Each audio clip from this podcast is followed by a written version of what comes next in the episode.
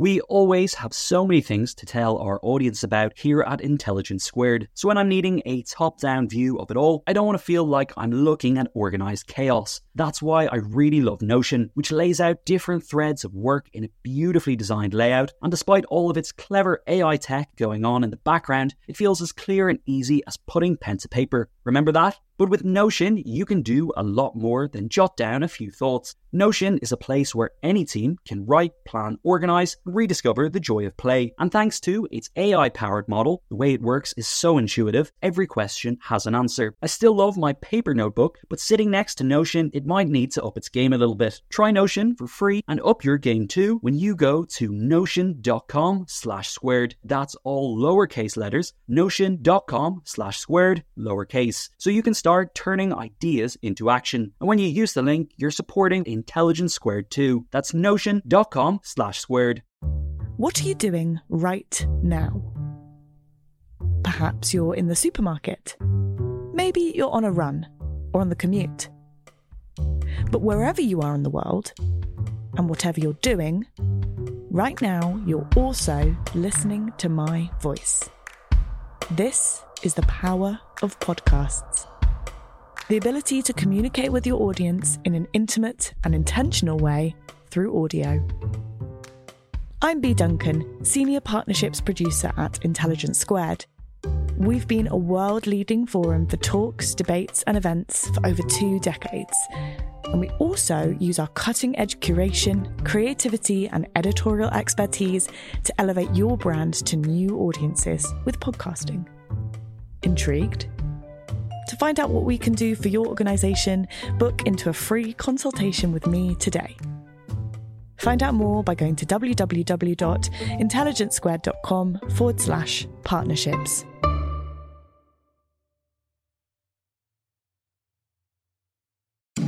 Welcome to Intelligence Squared. I'm senior producer Connor Boyle. Coming up, our debate it's time to ditch the canon of great white men. In recent years, movements to change school curricula have argued that all students at schools and universities should be able to see themselves reflected in the books they read. But others argue that moves to decolonise the curricula and include more authors of colour like Toni Morrison or Wole Soyinka should be included based on the universal value of that work and not the identity of the author. So, how do we best go about updating those reading lists that include some of the most well established classics in literature and academia? Jeffrey Boakye former English teacher and author of the acclaimed memoir I Heard What You Said, and journalist Tomiwa Owolade are our guests today to discuss this timely topic. Our chair for this debate is the writer, academic, and broadcaster Shahidha Bari. If you'd like to hear part two of the debate, become a member of Intelligence Squared by heading over to intelligencesquared.com/membership, and you can enjoy more bonus content, ad-free listening, and receive updates of our live events as part of the Intelligence Squared community. This episode was recorded live on the 7th of June, 2023. Let's join Shahidha now. Hello and welcome to this online debate on the motion it's time to ditch the canon of great white men. Um, first things first, I'm going to ask you to make your first vote straight away so that we establish the baseline of our debate. And then we'll see if we can change your mind as we proceed. You can vote for or against the motion. And the motion, again, to remind you, is it's time to ditch the canon of great white men. And if you're unsure, you can vote undecided. Um, as you come to your decision, let me fill in some of the parameters of the debate. Uh, you might, in recent years, have heard a great deal of the term decolonizing, decolonizing museums, uh, decolonizing institutions. Uh, in our case today, decolonizing the curriculum.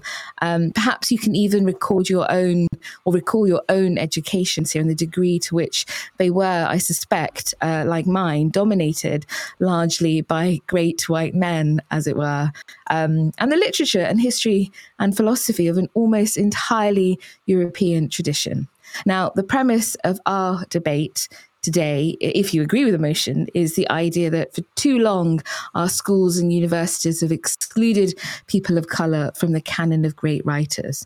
But does it follow that syllabi should change to enable students, whatever their heritage, so that they see themselves reflected in the books that they read?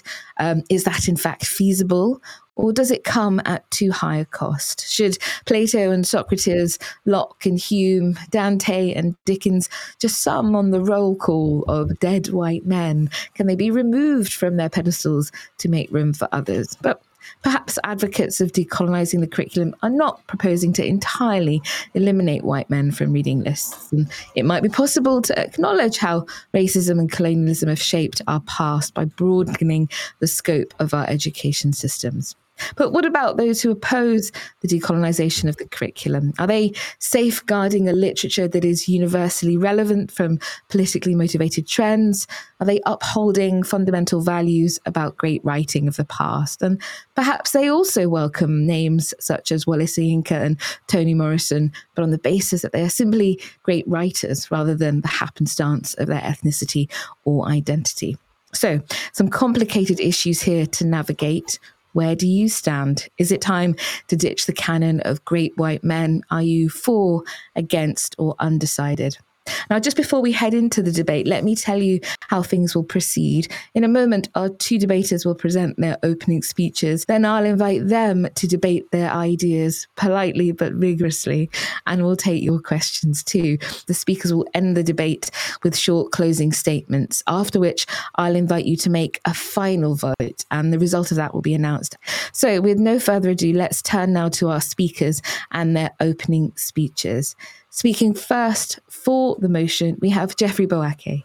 He is an author, broadcaster, educator, and journalist with a particular interest in issues of race, masculinity, education, and popular culture. He's also taught secondary English for 15 years and is now a senior teaching fellow at the University of Manchester, so especially well qualified for this debate. He's the author of numerous books, the latest being I Heard What You Said, which calls for a revolution in education education. Jeffrey, over to you. You have around six to seven minutes. All right, brilliant. Thank you very much. And thank you for that very warm welcome. Listen, let me get straight to it. If you look at the wording of the national curriculum, right, which I checked just now, it's it's it's on the internet right now. In the aims section, you'll find something that says the national curriculum provides pupils with an introduction to the essential knowledge they need to be educated citizens. It introduces pupils to the best that has been thought and said and helps engender an appreciation of human creativity and achievement. Sounds good. Sounds actually almost banal because it's so obvious that's what you want to do with the education system. But there's a phrase in there which we have to interrogate. The phrase is the best that has been thought and said. That didn't come from nowhere. That comes from somewhere. It actually comes from the Victorian era out of which our education system in this country was born. And it's the same system that's kind of been exported across the world, all right? Like this weird idea that you go to school and everyone the same age as you puts on the same outfit as you, and you move through the system like a conveyor belt, and then you come out the other end and achieve a set of qualifications that allow you to go to the next room that's a system which is Victorian because it's essentially an industrial model for education. We're talking about a period of industrialization. But that phrase, the best that has been thought and said, it was said by someone called Matthew Arnold, right? He was a poet, a thinker of the Victorian era, and he was also someone that went to a very expensive school. It was Rugby School, about £37,000 per annum, which is a lot of money at any time in history. And he wrote something called Culture and Anarchy after there was a working class kind of um, uprising trying to get rights for workers. And one of his ideas in his thesis was that culture is the opposite of anarchy. And he saw society being anarchic with these uprisings or protests, whatever you want to call it. And he saw the antithesis of that being culture. So when he talks about the best that is being thought and said, he's talking about a world in which the middle classes, remember, this is the Victorian era, the aspiring middle classes could access a culture that would prevent anarchy. I know I've gone in at the deep end, but this is the wording which still exists in our national curriculum to this day. And it sounds benign. It, it actually sounds very optimistic and positive. But the minute you think about it, you realize there's something very subjective taking place. Who gets to decide what is the best that has been thought and said? Who is deciding on the quality of culture that people need to access? Now, when you think about our education system, you have to remember that it's been designed, it's been constructed, and it has design principles at its core. Originally, right, schools in this country were set up for the aspiring middle classes, the sons of aspiring middle classes, to access a world of employment and culture and refinement and sophistication that had been preserved for the upper classes. Remember, social justice as a term was coined in the 19th century at a time when you had lots of social injustice. So we're talking about an education system that's born of a period of social inequality and inequity, all right? And an education system that's trying to create opportunities for the sons of the aspiring middle classes. This is ideology, all right? And it's linked to class because, as I've said, the opposite of culture is anarchy. And you don't want the working classes to be anarchic, so therefore you give them culture.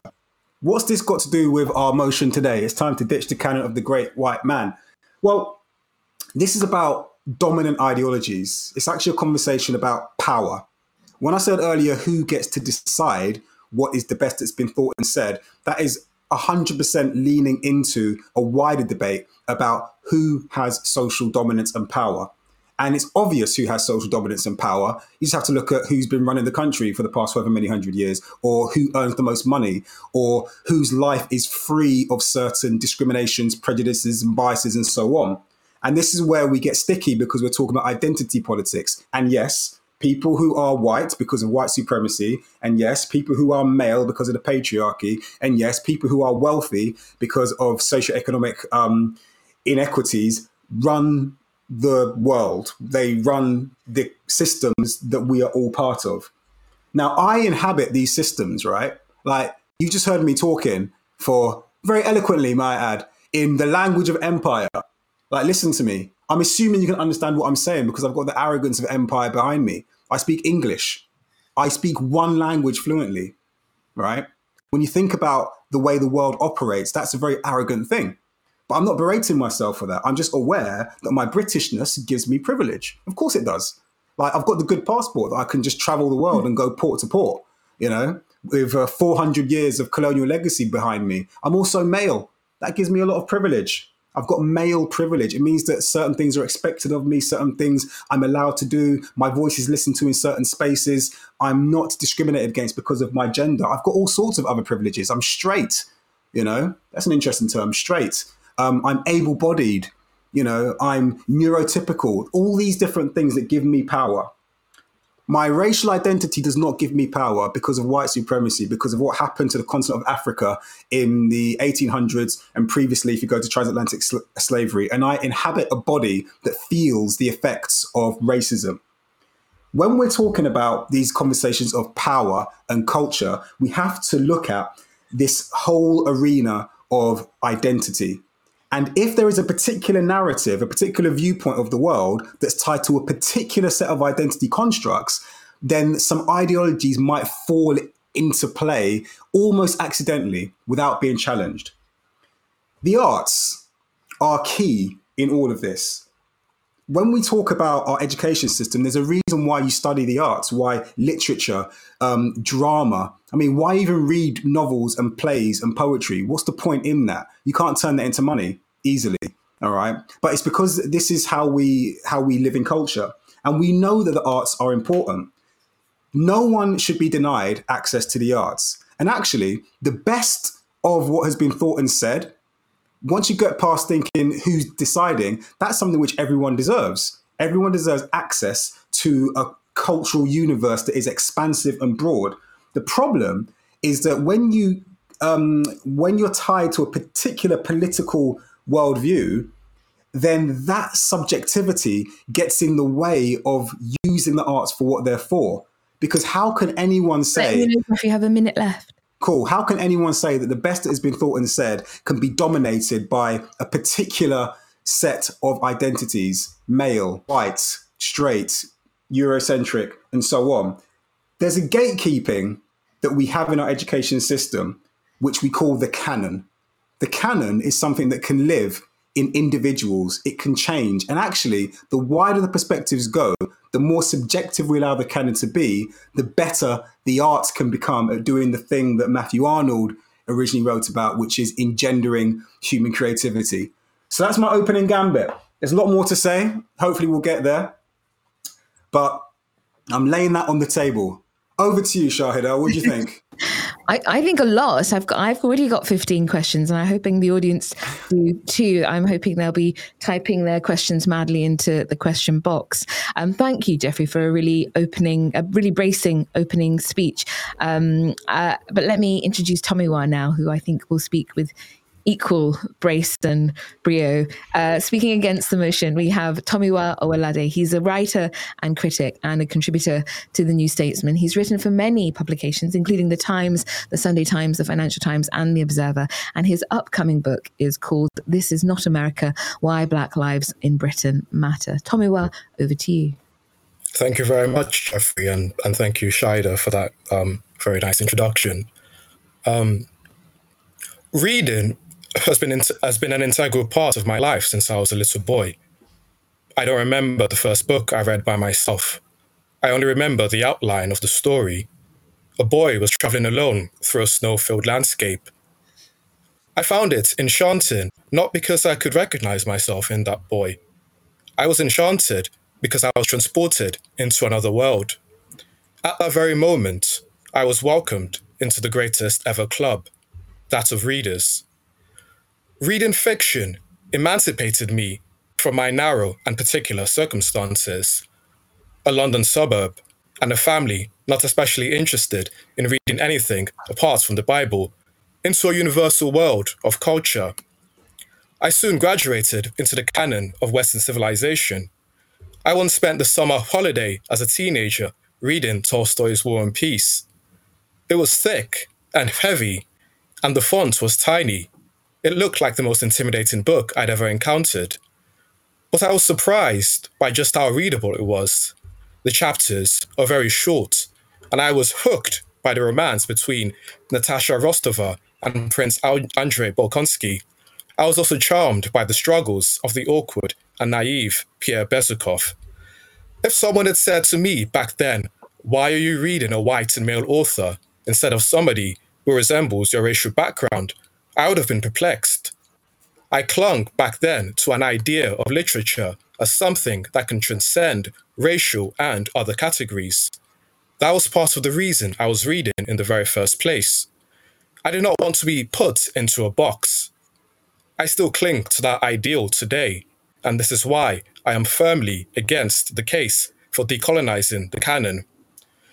This case is straightforward.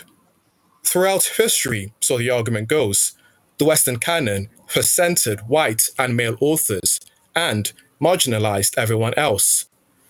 But we now live in an increasingly diverse society, and the rights of underrepresented groups should not only be expressed through the conventional political arena, but also through the study of literature. This is because literature is inherently political. The very framework by which we judge a novel or a play today is informed by the unquestioned biases that reflect a racist, colonialist, and patriarchal past. So we must decenter white male and stale authors. Their overrepresentation in the curriculum does not speak to a society that claims to be tolerant and inclusive. This is why the OCR exam board decided to update its curriculum last year. Out went Philip Larkin, Seamus Heaney, and Wilfred Owen. In came poets from more diverse backgrounds. The viewpoint of the curriculum decolonizers is based on the assumption that poetry written by black poets resonates, for instance, more strongly with black students. Indeed, it is through these very poems that black students would feel included rather than marginalized. But why should a black African student, for instance, necessarily identify with a poem written by a West Indian man or a black American man or why, in any case, should a black African student feel seen by a poem written by somebody with exactly the same racial characteristics? The student might do, but he might not. We should not take this as a given. I think the problem with decolonizing the curriculum is not that it promotes diversity. The problem is that it does not promote enough diversity. Filtering literature through a rigidly ideological lens undermines some of the fundamental qualities of any devoted lover of the subject nuance and curiosity. Many attempts to decolonize the curriculum rely on a very narrow understanding of what constitutes diversity. Take, for example, the case of Seamus Heaney. Why should a poet who grew up in rural Northern Ireland in a Catholic family be seen as embodying the white British establishment? Only ignorance, I would argue, can lead to such a conclusion, a lack of curiosity in what we mean by whiteness, and also ignorance of the oppression of Catholic people in Ireland by the British state. Ultimately, though, what matters to those who love Heaney is not his identity, it is his expert manipulation of language. The beauty of great literature is its universal quality, and that quality resides not in the identity of a poet, it is in the merit of his or her art. And to those who say artistic merit is unavoidably compromised by politics, you have already acquiesced to a diminished view of literature and the arts. Of course, making a society as anti racist as possible is a noble aim. And it is true that, all too often in the past, writers from oppressed backgrounds have been marginalized from the canon. But the fact that the study of literature has been used to advance a reactionary agenda in the past should not mean it should be used to advance a progressive agenda today. It should not advance any ideological agenda. This is for two reasons. The first is that it undermines the actual fact of the relationship between writers from marginalized backgrounds and older, whiter authors. And secondly, because it undermines what I think literature should be for transcending social categories, not reinforcing them, emphasizing our universal humanity, not putting us into little silos. Those who support decolonizing the curriculum see the relationship between non white and white authors only in terms of conflict. They see it as a zero sum game. We, we need to decenter white and male authors, they argue, to empower writers from marginalized communities. But this underestimates the debt that many non white authors owe to the traditions of Western literature. Writers are always in conversation with each other, Zadie Smith is renewing the fiction of Dickens. Derek Walcott is renewing the poetry of Homer. I am against decolonizing the curriculum because I am opposed to do- ideological dogmatism at the expense of the human riddle, to use a famous line from James Baldwin when he was defending the right to read Shakespeare. I am against decolonizing the curriculum because I don't want to be defined entirely by my race. I am against decolonizing the curriculum because I still cling to that dream I had as a little boy to see literature as literature not as anything else. Thank you. Wonderful. Thank you so much, Tomiwa. Um, two magnificent uh, mo- uh, propos- propositions for and against the motion, and a lot for us to think about. Sponsoring the show for this episode is Marquee TV. Marquee TV is a streaming service with a difference. It's bringing you the top tier of performing arts straight into your living room or onto your device. So think dance, theatre, music, anything you might find in the West End, Broadway, or maybe a cool little experimental space too, but saving you the cost of a few tickets as well. I've got happily a bit lost in their vast library of performances, exclusive interviews, and behind the scenes content. Choreographer Jonathan Watkins' interpretation of George Orwell's classic 1984 was pretty cool, and I love the dance piece Sutra, inspired by the skills of Buddhist Shaolin monks. And we've got a special treat for our listeners. Marquee TV offers three months of access for just 99 cents. That's right, three months for only 99 cents. With the code SQUARED, simply visit marquee.tv and use the promo code SQUARED to dive into the world of arts like never before. Bring the arts home with Marquee TV. The events calendar is filling up here at Intelligence Squared, and to create each one, we obviously rely on some brilliant guests and onstage talent. But behind the scenes, there's also a producer, a production team, and the budget in the mix too. You've got to keep an eye on all of that stuff in one place. NetSuite is the number one cloud financial system, bringing accounting, financial management, inventory, and HR into one platform, slashing manual tasks and errors. And you can cut the cost of maintaining multiple systems because it's super easy to get started. NetSuite exists in the cloud, you see, no hardware needed, so you're cutting IT costs too. That's why over 37,000 companies have already made the move. And now, by popular demand, NetSuite has extended its one of a kind flexible financing program for a few more weeks. Head to netsuite.com slash squared. That's netsuite.com slash squared. netsuite.com slash squared. Um, before we head into the questions from the audience, uh, I'm going to share the result of our first mo- vote from the audience. Um, they've been voting while you've been speaking. Um, uh, I'm building up the tension here, Jeffrey and Tomiwa, in case you can't tell. um, it's a close run thing. Um, so for the first vote, it's time to ditch the canon of great white men. Um, the results are that 41% of our audience agree with the motion that it is time to ditch the canon of great white men.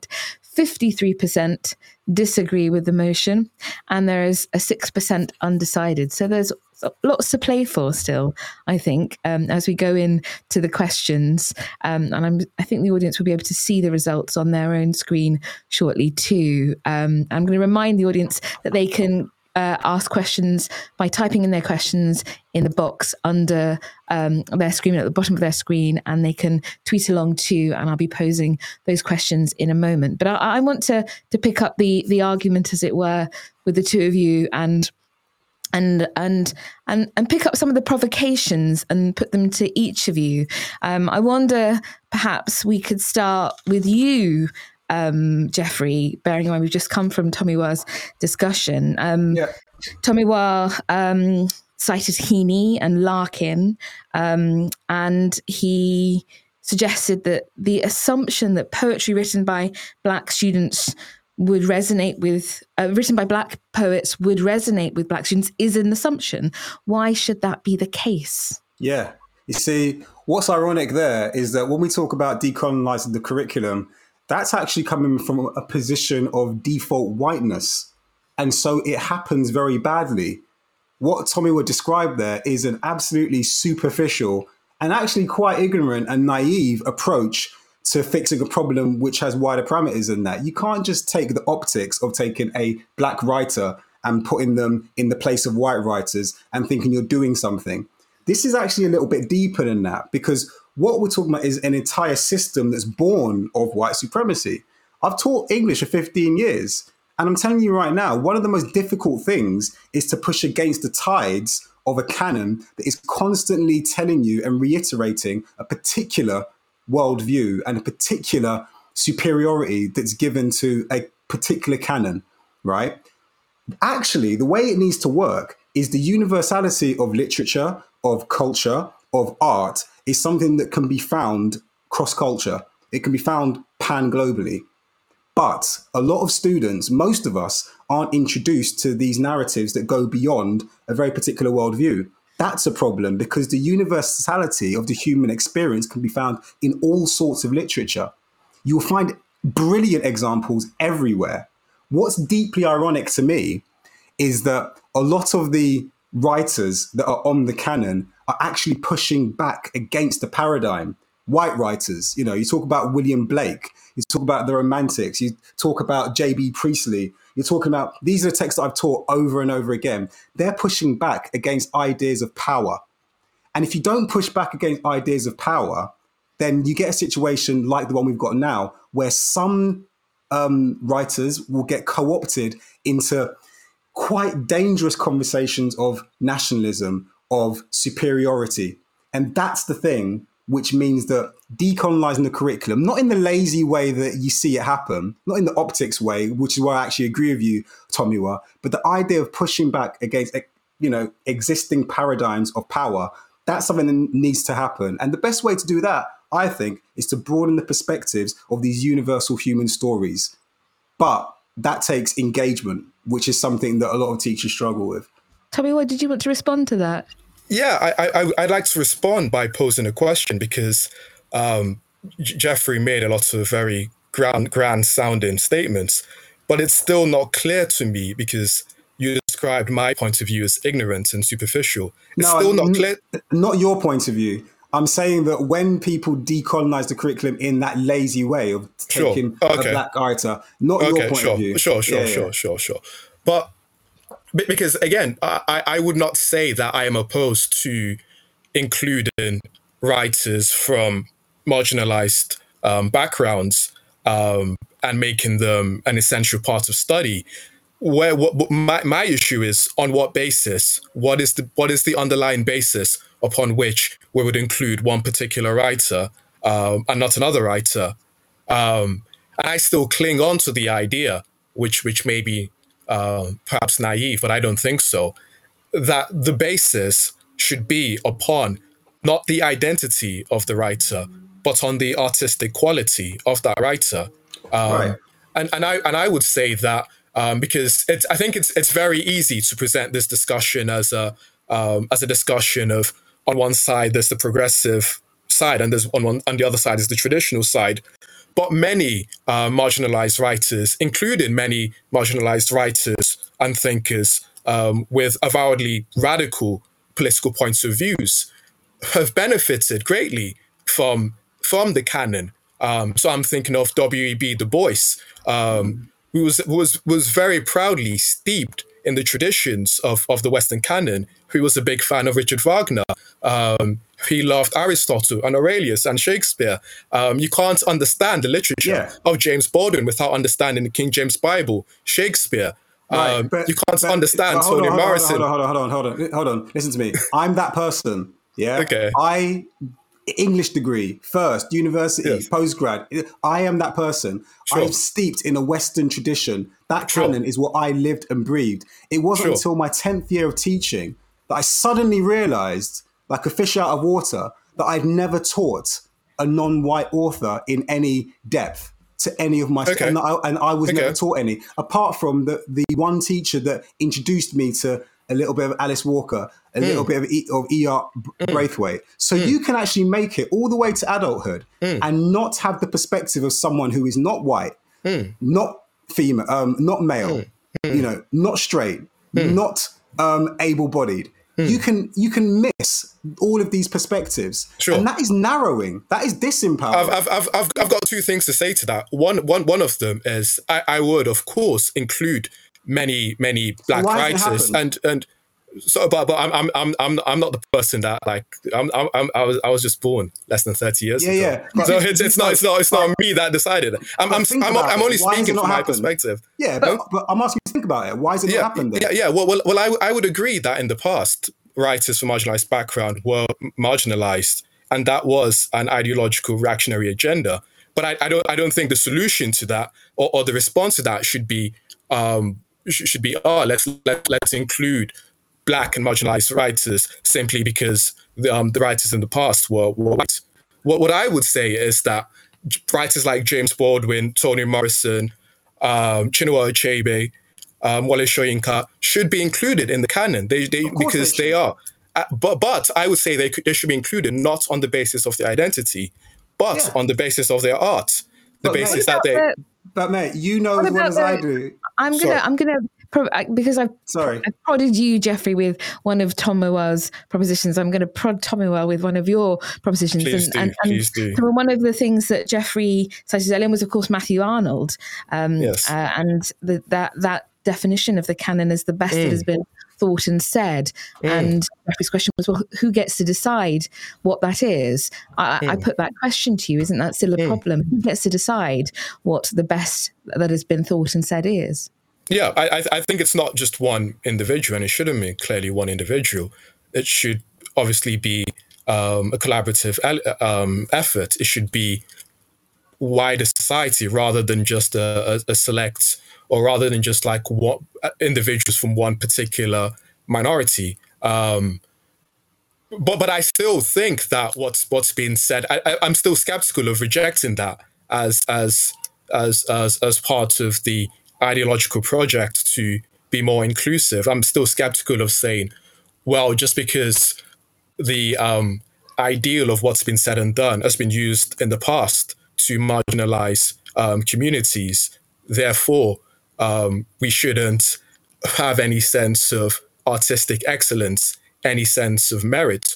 Because I, I would say, sorry, sorry, because I, I would say that that would be match that would be condescending and also patronizing to people from marginalized backgrounds, saying that well, it's it's what's been um, what's best, what's been um, what's the best things has been said and done for us. But for you guys, we have a different set of standards by which we should judge um, the kind of work you do. I, I, find that extremely patronizing and condescending. So I would still cling to that. You keep saying in the past, right now we have social inequity. I go into Okay. schools day in, day out, and Okay. these children and young Yeah. people are not being given access to a universality of stories that go out of Hmm. a single narrative. They are not being given access to a global world of culture and literature. The universality of story can be found everywhere. So this is not in the past. And- and- and wha- and equity- what- no, hold on, hold on. Like we live in an, in a society that is not equitable. So you can't just say that well there are great writers they'll end up on the curriculum. You couldn't answer who gets to decide. Look at who gets to decide. This is steeped in ideology. Look at our governments. Look at who's run the country. Look at the links between power, money, and colonialism that set up the very structures of which education is part of. You're honestly telling me that there's something fair going on. This is inequitable. So I could be the next Shakespeare. I'm not, but I could be the next Shakespeare. My text will not make it onto the curriculum because of racism and post colonial ideas that took people like you and me because of the color of our skin and dehumanized for a number of centuries. These are the conversations You're, you're, really talking you're, about. you're, you're, but, but, but you're, you're saying that your, your text would not make it into the curriculum because of your color of your skin. yeah. Um, and and I, I, I would I would say that that that that that, that is unfortunate, and, and I am opposed to that. But but, but Unfortunate the is a issue nice way of saying it, man. Like, unfortunate. I never read Things Fall Apart by Chinua Achebe until I was a fully grown adult after I left university. Someone could have given me that text. Well, well, I, well, okay. old. Well, your exp- your experience is different to mine then, because I, I studied at university. there you go. I did. Well, I, I, I did study at university, um, and and I and I did study James Baldwin as well at university. Um, I, I did study um, Toni Morrison at university. Yeah. I, I uh, and, and and and and because because I I- think there is a kind of of of, of slight miscommunication be- be- between us. You, you you seem to assume that I am happy with the status quo in which um, marginalized writers are not in the curriculum or in the canon. I, I have said repeatedly that I, I'm, I'm, I'm, I'm, I'm not happy with that. But the question is, what should be the basis upon which those writers are included? I have an answer um, to that question. Go on, I have an answer to that question. go on. What's what, what should be the Can we hear basis? Yeah, the canon lives in individuals. The canon lives in your educators. It's not a fixed pillar. That's the problem here.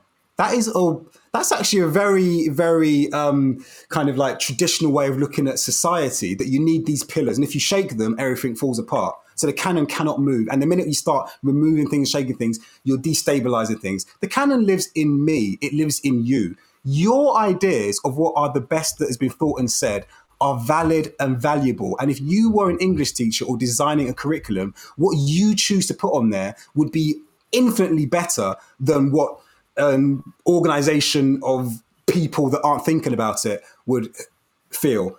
I feel like educators need to be given the invitation to create a canon which is relational and contextual. And as you said earlier, that beautiful phrase, in conversation with history and society.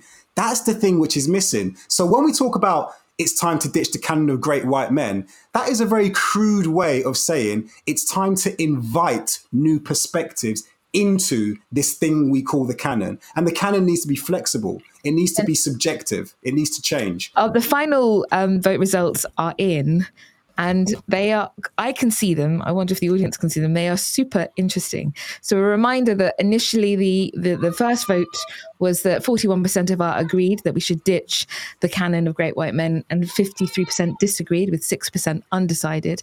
So we were we're veering towards the disagree. The final vote. 59% of the audience agree that it's time to ditch the canon of great white men. So we've gone from 41 to 59, and uh, 36% disagree. So we've gone from 53% to 36% um, disagree that it's time to ditch the canon of great white men, and an undecided of 5%. So that's I think we've had some swing voting there, rather interestingly.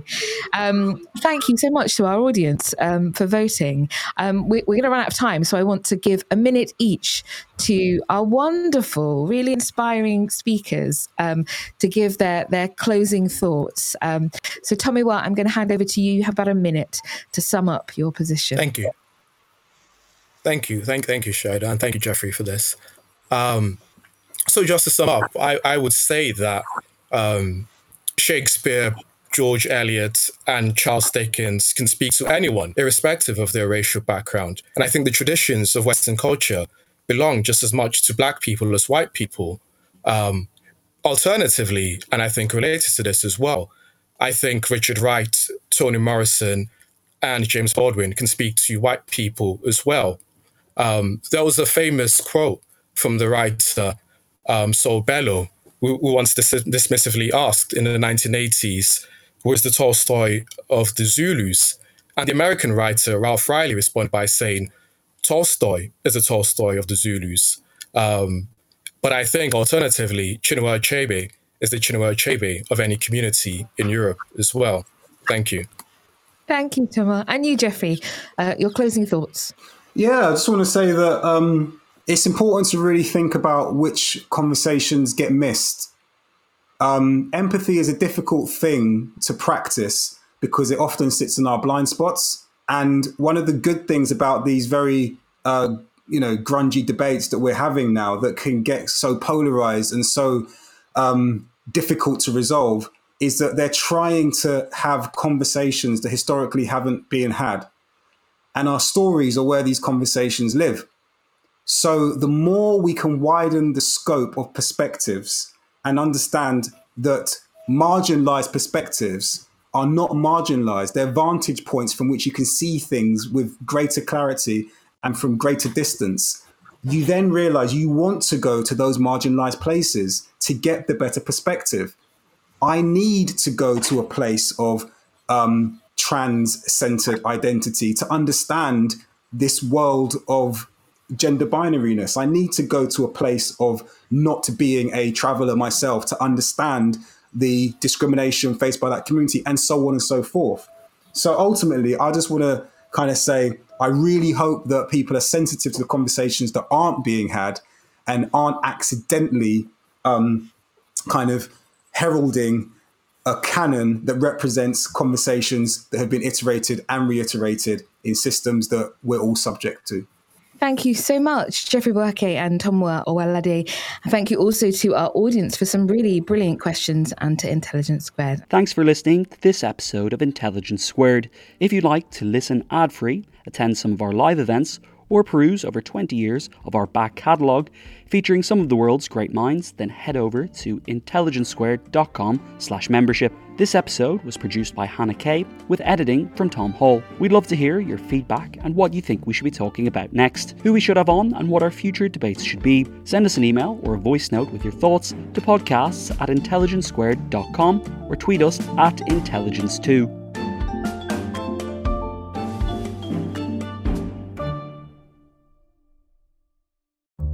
What are you doing right now? Perhaps you're in the supermarket. Maybe you're on a run or on the commute. But wherever you are in the world, and whatever you're doing, right now you're also listening to my voice. This is the power of podcasts. The ability to communicate with your audience in an intimate and intentional way through audio. I'm Bea Duncan, Senior Partnerships Producer at Intelligence Squared. We've been a world leading forum for talks, debates, and events for over two decades. And we also use our cutting edge curation, creativity, and editorial expertise to elevate your brand to new audiences with podcasting. Intrigued? To find out what we can do for your organisation, book into a free consultation with me today. Find out more by going to www.intelligencesquared.com forward slash partnerships.